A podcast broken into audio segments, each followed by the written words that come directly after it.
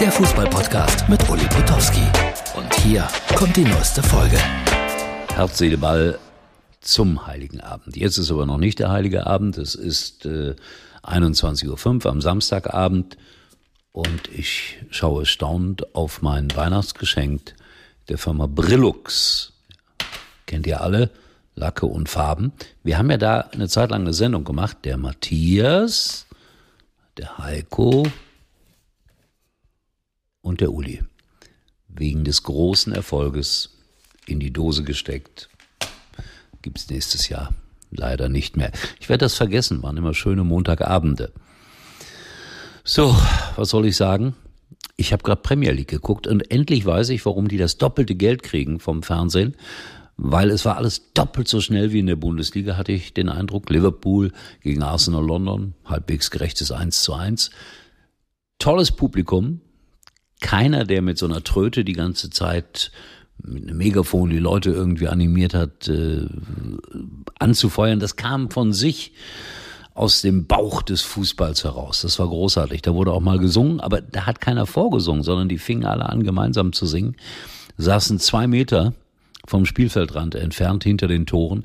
Keiner trug erstaunlicherweise eine Maske, keine Pyrotechnik. Ich war ja ganz enttäuscht. Mir hat ja alles Mögliche gefehlt, weil mir schreibt immer einer, Pyrotechnik gehört zum Fußball. Offensichtlich nicht im Mutterland des Fußballs. Sehr merkwürdig.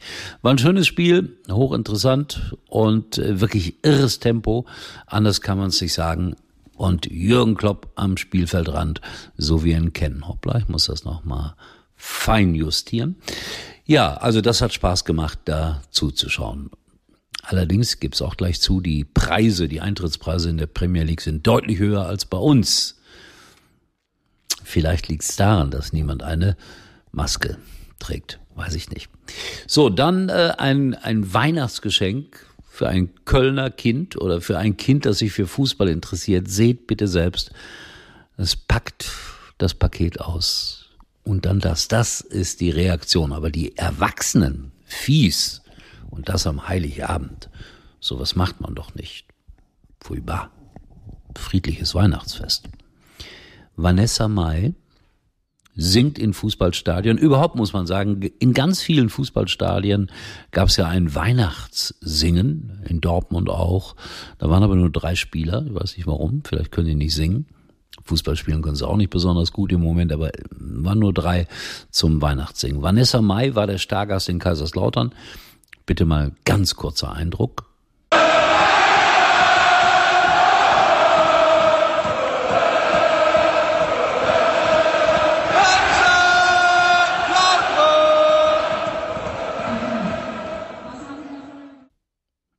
Stimmungsvoll ist das ja schon. Erfunden wurde das, glaube ich, bei Union Berlin.